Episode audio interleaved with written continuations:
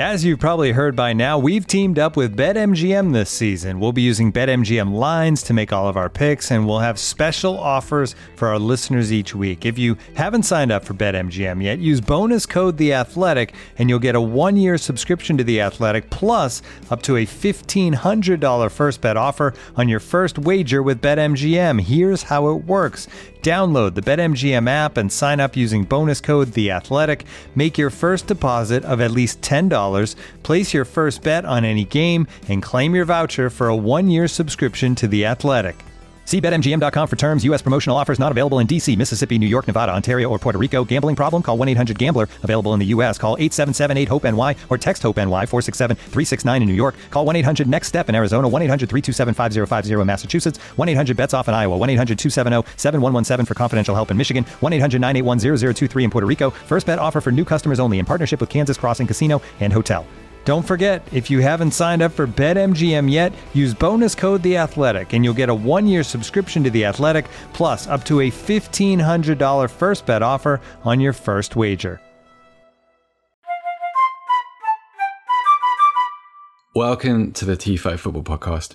We've got an extra special episode for you today. It's going to be all about concussion.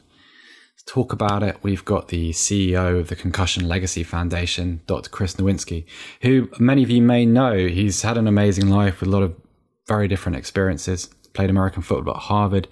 He was a professional wrestler with the WWE. Uh, had his career finished by concussion. Um, and in the years since, has dedicated his life to developing understanding and edu- education around concussion. Um, it really is an amazing story. I, I, hope people learn a lot from it um, and enjoy listening to Chris. We obviously we ignore the specifics of the Raul Jimenez um, and David Luiz incident from a few days ago, just because um, that would make it time specific. We want this to be a, a more general you know, conversation and something which people can hopefully call back to as and when. But um, I hope it's useful. Uh, and uh, here's Chris.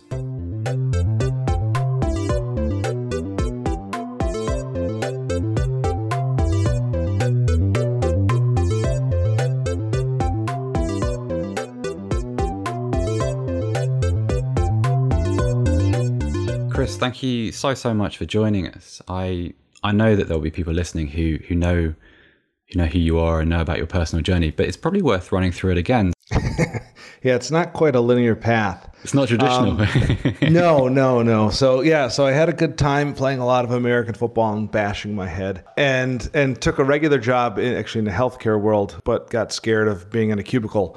And uh, this opportunity opened up to give professional wrestling a try. And having done sports and theater, I, I, being a fan, I went for it and had a blast and had a lot of success very quickly. And it was on Monday Night Raw, you know, w- within a year and a half of my first day in the ring. Uh, but unfortunately, what comes with that lack of an experience or that lack of experience was uh, a few too many concussions, and I had to retire from post concussion syndrome uh, in 2003. It's quite difficult to, because um, obviously we live in a kind of a, a post awareness world where people understand concussion in a different way to to how they did when I was growing up. Certainly, I'm 36 now, and uh, you know when I was when I was a teenager, when I was younger, having a concussion was almost like a, a badge of honor. It was a well, I played hard, I you know got my bell rung, and I you know played on again. When you were growing up, did you have the same mentality when you were playing American football? Was it just a a thing that happened to you and then you moved on? Were you unaware of the kind of the, the potential permanence of brain injuries in that regard? I was completely unaware. I mean, really, the the moment uh, of my awakening was when I saw Dr. Robert Cantu, who I eventually co-founded the Concussion Legacy Foundation with. He was the eighth doctor that was trying to fix me so I could get back to work. And he was the first one to explain to me actually what a concussion was. You know, he asked me how many concussions you had, and my answer was zero.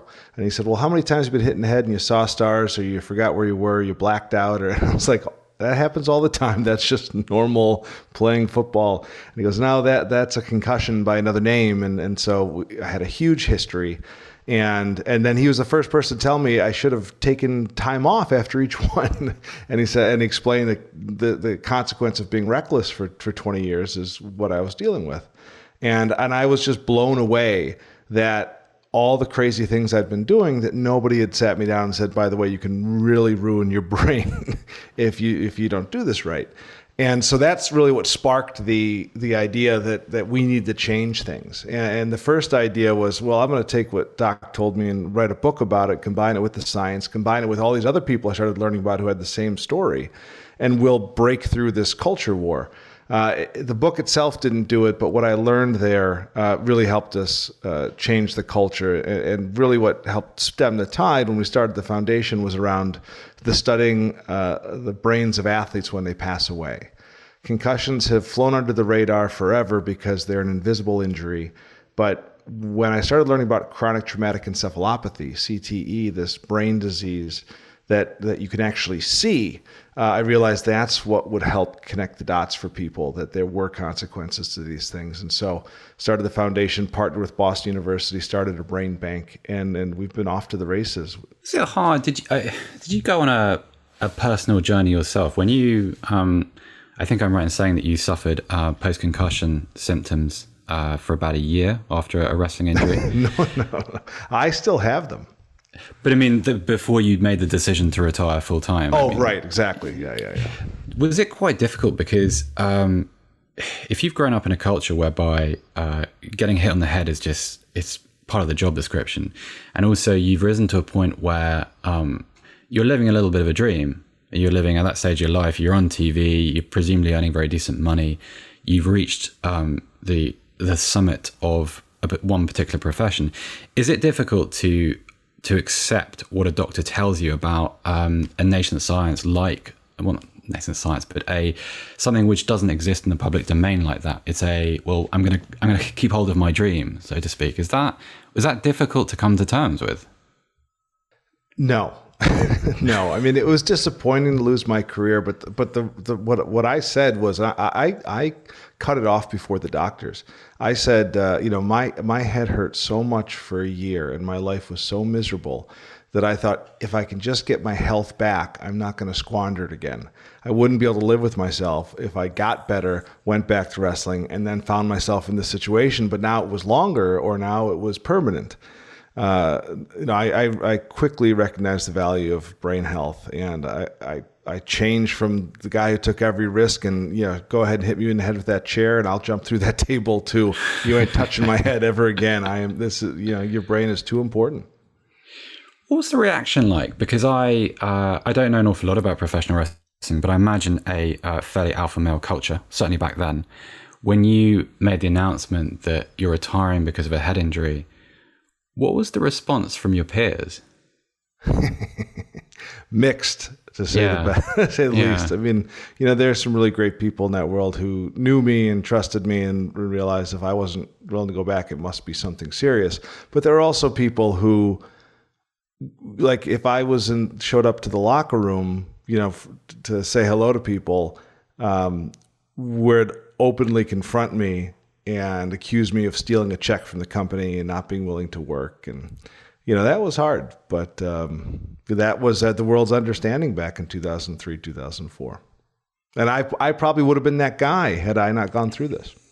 You mean a kind of guy who's like oh tough it out chris get on with it you know I, you know take an anvil or something you know like i remember in college learning about a teammate having a concussion and and wondering why he couldn't play i'm like so what so you got knocked out like suck it up and like I, I, I didn't, yeah, I did not have, I didn't, wasn't educated. I did not have patience with people. I did not treat the concussed people well. Let's move on to the scientific side of things because this is a really interesting point. When I was younger, concussion was associated with being knocked out. I mean, unconscious. It was a very, it was a very binary situation. So periodically, it would happen at school. Someone would, you know, clash of heads or whatever, and they would actually be unconscious for a period of time. The idea that you could sustain a concussion um, through something more mild, or just uh, a an incident which left you feeling uh, left you seeing stars or feeling dizzy. This was kind of new news to me. So, what is what is a concussion? What what happens to your brain when it's being concussed? So there are a lot of definitions for concussion, but it, you can call it an alteration in mental function after uh, force to the brain.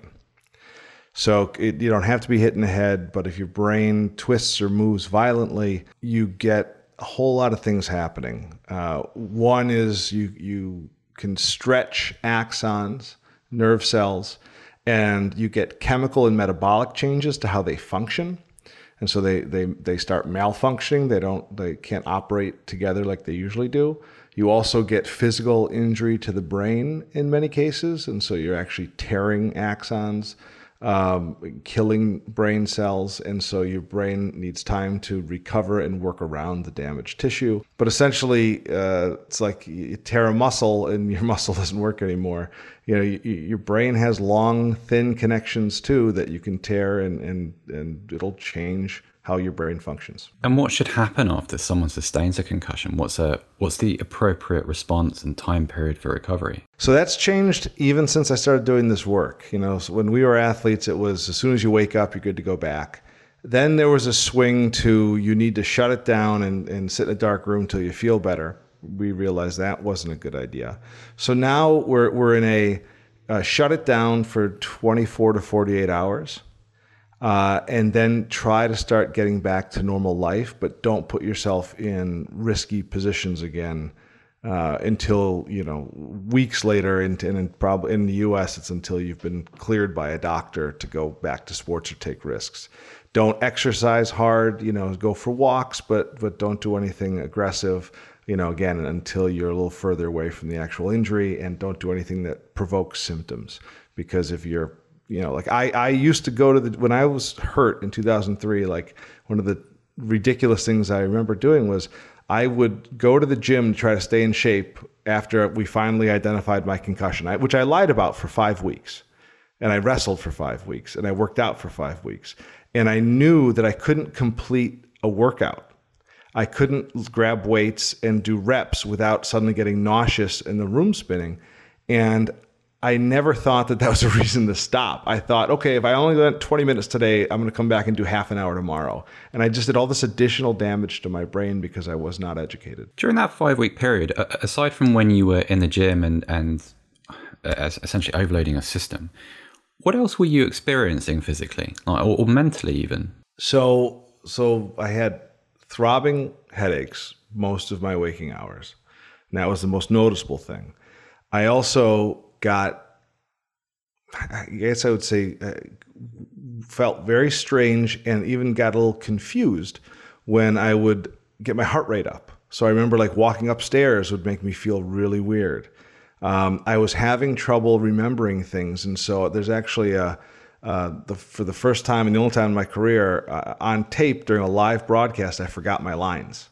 I just could not remember what came next. And I had another one of my last matches, I remember telling the guys before we went out there in a tag team match, I'm having trouble remembering the finish. So if I forget, just you know, do do something else. And I was aware that I couldn't remember, but I didn't know it meant anything.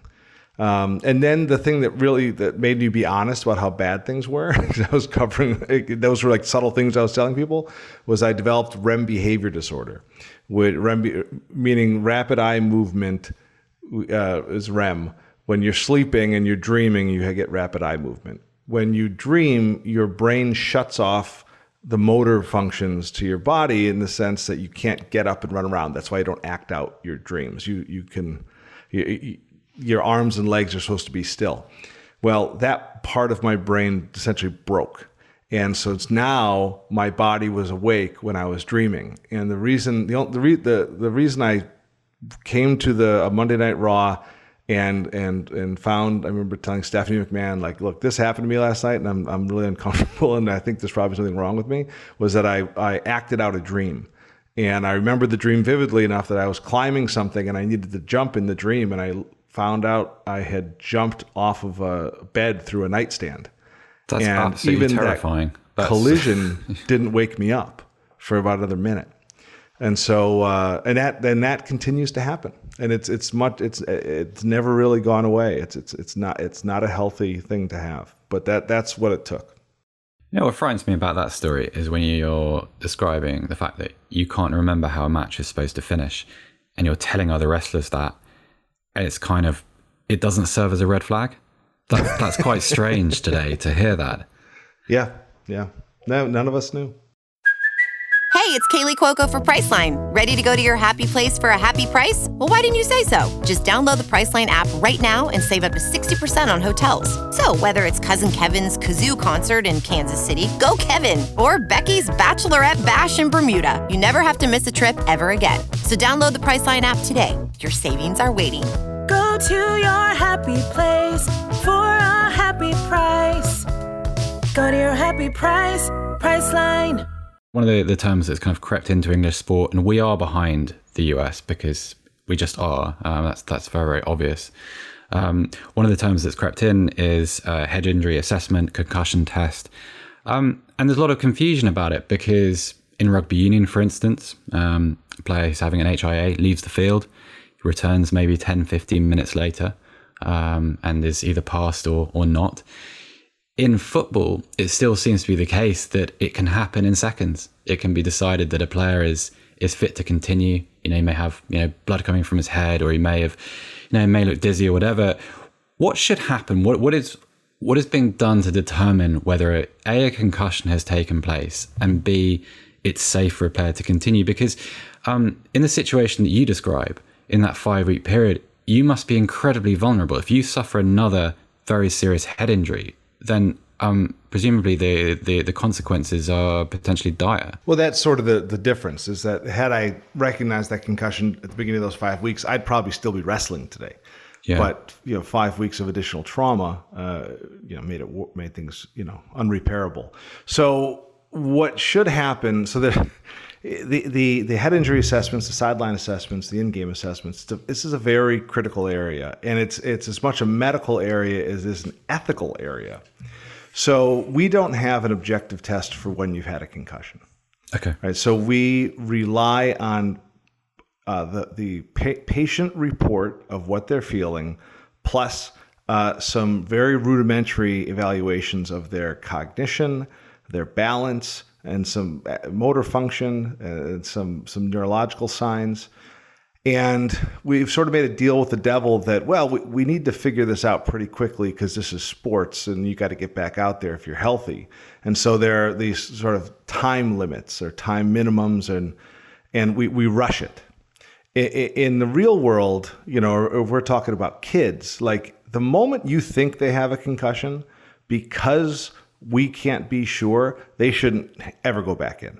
Because the risk of going back in is that you can die from second impact syndrome. Yeah. Or you your life is permanently altered by suffering additional brain injury like mine was. And so you you you don't want to send someone back who's concussed, but then the at the pro level, the athletes really don't want to be held out when they're healthy because you know that can cost them in the eyes of their, their, managers. It costs them in future salary negotiations. They may not seem trustworthy or tough right? So so we want to get it right. And so the way we've worked it out in, in some sports, but every sport does it differently, is that you, the moment you uh, suspect a concussion, and there's basically a list of signs that someone would show, like they they they're slow to get up, they're holding their head, they they stumble, they forget the plays, they go to the wrong sideline after hit. Um, you you pull them out and evaluate them. The first place this is misused and abused is that if you get hit in the head and you show those signs, most of those signs, it's a it's a you shouldn't go back no matter how you do it in a in a sideline assessment over the next 10 minutes because it's very clear you had a concussion yeah. even if the symptoms only lasted 30 seconds right if you get up and you fall over or if you clash heads and you lie on your side not moving for five minutes, which recently happened, yeah. there's no way you should be going back in. All right, that's that's the that's that's you know again my opinion as somebody who's who's, who's worried about these these athletes. And then once you decide to run the assessment, let's say you have a gray sign. Um, you know, somebody did forget a play after a hard hit, but they sometimes all forget plays you pull them out and you do this assessment and then you pass or you fail, right? And the fail means that you've shown some obvious sign and that you definitely have a concussion. The pass means you aren't showing signs right now. And the risk of returning anybody to, to play in the middle of a game is that very frequently, and in fact, in most cases, symptoms are delayed. what you feel five minutes after the injury is not what you're going to feel half an hour after the injury, after the adrenaline's worn off, after, you know, your body has a response to the trauma that's going to cause that when you get hit hard enough uh, to have a concussion, right? Again, yeah. you get that big burst uh, of adrenaline. To, it's a survival mechanism. And so you're not going to feel the pain that you're going to feel 10 minutes later. And so uh, we we all know this. And so uh, very frequently in the NFL uh, in America, players will pass the sideline assessment finish the game, and after the game, like, oops, they did have a concussion. But the sideline assessments there is their sort of legal cover. It's their agreement that, well, we can be wrong sometimes, but there's a system through which we're allowing ourselves to be wrong. The other aspect of, of sideline assessments is time, right? So it, it to, to, to fully evaluate cognition and especially what can be sensitive to concussion is delayed cognition. So I tell you something now, can you remember it five or 10 minutes later? You need time to forget. And um, right. if you, so we, as a, at the Concussion Legacy Foundation, you know, we're very firm that nobody should, no uh, sideline assessment should ever take less than 10 minutes right? And so if you look at something like what's happening in, in, in football, where they are not allowing subs and are not allowing a 10 minute assessment, from my perspective, as someone who's been through that, it's unethical and it's inhumane. And it's not fair to the doctors and it's not fair to the players because we're just rolling the dice with their futures and we're in some rush that I, that that no one seems to have perspective on. Uh, but you cannot do. We're asking doctors to figure it out accurately in three minutes is cruel and and and is going to get people hurt. That um delayed symptoms aspect of it, and it, forgive me if I've misunderstood this, but it makes it sound as if the idea of having temporary substitutions in football or you know ten minute periods in which to examine players, it makes that seem kind of incidental. It doesn't seem to alleviate the risk of uh, you know, players suffering from delayed symptoms being exposed to, to these kind of dangers. Is that fair? Yeah, it's it's a question of how accurate the assessment will be. The longer you have to evaluate them, the more accurate it's going to be. Some people are always going to slip through the cracks. That's just the reality of it. And sometimes players aren't going to tell like you'll pass the assessment, and maybe the only symptom is the headache, and the player doesn't want to tell you that until after the game because you know they have incentives to play. So uh, it's on some level we have to accept there's some there's going to be imperfections, and the as a ex professional whatever I was as a wrestler, like the idea that it, it, you know again you stumble after getting up but your shoelace was untied, but now you're pulled out and there's no way you can go back in. That's also not the answer. So I think we have to accept there's a risk and just find that that balance of giving the doctor as long as he feels he needs or she needs to evaluate that person. That might be a more ethical way to do it. But again, putting uh, you you know keeping it on the field, like in the the National Hockey League in America, they have to take them to the locker room so it's quiet and so they can they can focus. The idea of doing a concussion assessment in front of eighty thousand people live is in three minutes is is just insane. I want to take you back a long time to around sort of two thousand and seven, because um, it's around the time when people started to hear the term CTE. They started to understand what it meant. It also it strikes me as being a very difficult position for to be at the vanguard of a movement which is depicting major sports, major violent sports as being unsafe. Was that difficult to be that guy? Because um, a lot of us will have seen the film Concussion and uh, seen the sort of the the opposition um, Dr. Bennet Omalu faced and you would have been you were alongside him really in in in that movement. Is it difficult to go up against sports and fans of sports who are kind of dependent on the violence, preaching a, a message of of well everything against what they've uh, what they've enjoyed about the sport? uh, it it was it was difficult in the sense that a, lot of people tried to convince me to go another direction with my, my life and my attention, yeah. including a lot of people that I respected and cared about, and people you know teammates, coaches. You know, a lot of people passing messages messages to me about leave it alone. Just because you're soft doesn't mean that the, you have to ruin the sport for the rest of us. I mean, it, it was. I mean, it was a culture war for sure um, I, you know, I was lucky that, or I'm, I'm happy that I had the mentors I had and, and done the research I had that I, that I felt it was worth taking all those slings and arrows. But, um, but you know, you're right. It was 2007. Um, what was, the, so the, what the difference that I made is that I, you know, I learned about CTE when I was writing my book in 2006 because I found those journal articles that Benedict Yeah. Malu wrote that were so important. And what also blew me away is when you searched the internet for them, they had never been discussed publicly outside of this medical journal, and that blew me away. And so when when uh, you know I realized that brain donation really was going to be the key, and I pursued the brain of Andre Waters in 2006 after his suicide. The deal I made with Dr. Omalu is if if this is positive, this is not a medical journal article first. We're telling the press. Te- uh, and so they can tell people this is going on. Because if people are shooting themselves in the head because they don't know what's wrong with them and they aren't getting help, we need to put a name to it. And so I literally like took the result down to the New York Times and said, "Look, this is this is happening. You guys need to talk about it." And and we were able to convince, or I was able to convince them. And in January 2007, that was the first national article ever about chronic traumatic encephalopathy in football. And that, and it, and it really blew open the doors and, and, and made an intense next few years. Brain donation or you know requesting brain donation is, is obviously a big part of your job. Uh, forgive a, uh, an obvious question, a stupid question, but what does what do uh, what do brains allow you to do? The, the what do the brains of, of deceased athletes allow you to achieve in your work? Yeah, the, the brain donation is really essential in, in how we've taken this argument so far.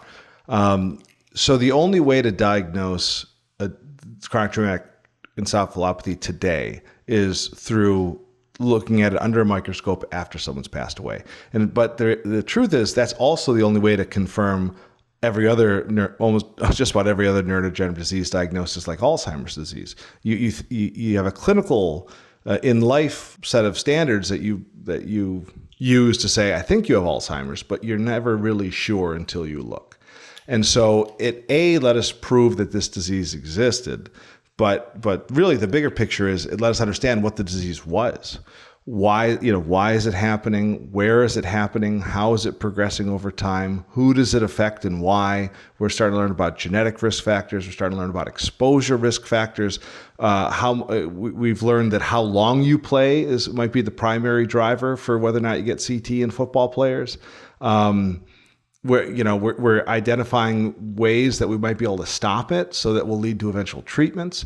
We're identifying ways we might be able to diagnose it in living people. We're going back to their scans when they were alive so we can identify what was different about them.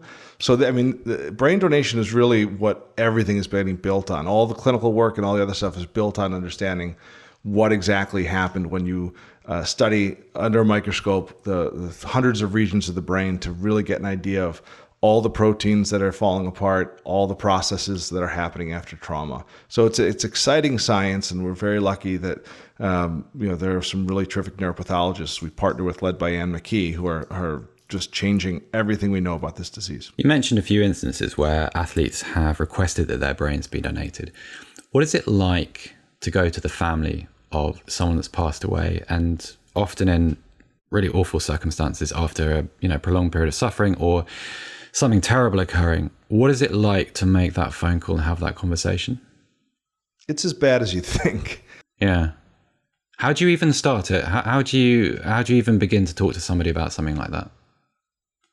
Uh, how do I, or how did I begin at the beginning? at the beginning when you, when it was still new because at the moment i mean if you picked up the phone people know who you are because they know what you stand for and they know that what you're trying to achieve is good but in the beginning as per you know the, the people that accused you of trying to ruin sport in air quotes that must have been extremely difficult Yeah, it was. I mean, I tried to, I- you know, I only did, I only ended up in this role because no one else would do it, and it, it only it started, you know, oddly. Like the when Andre Waters passed away, I didn't think I'm going to get the brain and have it studied. I called the medical examiner who had the brain in his possession, and I tried to convince him to do the study, and he refused. And it was, uh, and I, I could not convince him that CTE could have had anything to do with why Andre Waters was dead. But I sent him a whole bunch of uh, articles, and I, I pursued him even after I knew Andre Waters was buried, because I just wanted to know that I was right and that I could convince a doctor. Like if you actually look at the science, this is very plausible. And so uh, the doctor actually told me, you know, again, weeks after Waters was buried, look, um, I, finally got him on the phone. He said, I don't necessarily believe it, but there, since there is some science, if you can find somebody to study his brain, I'll let you know that I did keep some of it per protocols in the state of Florida. And I was like, whoa, I didn't know this was a thing. And so he said, but you have to get the, his mother's permission. And just, you know, she's an 88 year old widow. And I was like, oh, geez. And so I, I tried to ask Dr. Omalu to call, and he wouldn't call. And that's how I ended up being the person to call. Is I just said, oh well, someone's got to call. So I called, and of course, no one answers the first few times, and then finally someone answered. And luckily, it wasn't his 88 year old mother; it was one of his Andre's sisters. And they heard me out. And then they put another family member on the phone, and they heard me out. And they said, well, send us some stuff. Let us do our research on you. And thank God they were just the most generous family with their time. And they thought they understood why I was doing what I was doing. They knew they learned about my history, and they said, you know, we trust you. Um, we'll re- we'll release the brain to you. And that and thank God the Waters family was so wonderful. Or else I never would have called anybody again.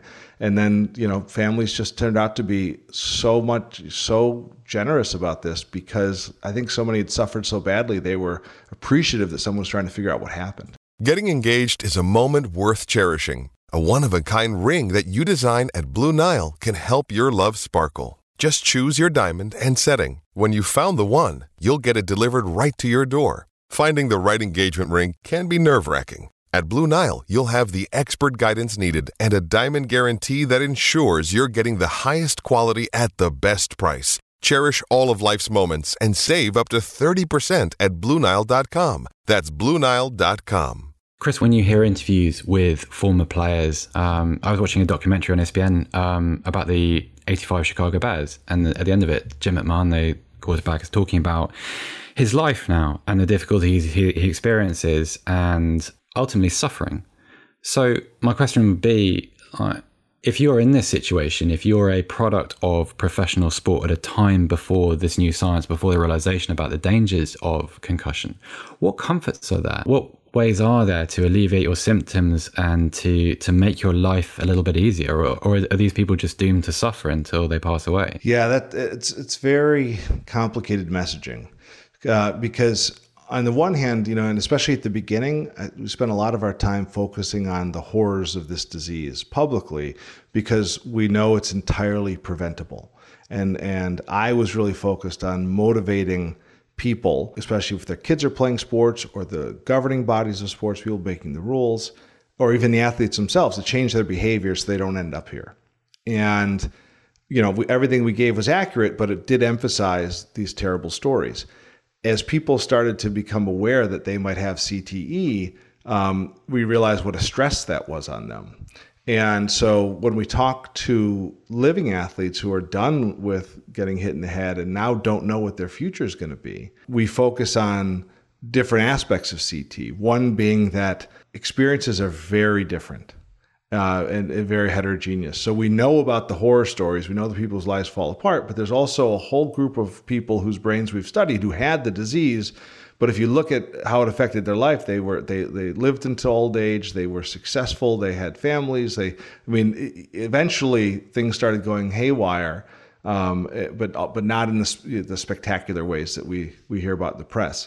And so we try to say, look, even CTE is not your destiny. It will, eh, just having the pathology will not is not the final word on your life. There's all sorts of other things going that that are that uh, are included in those outcomes. And so we talk to people about brain health and everything they can do to to protect everything they still have.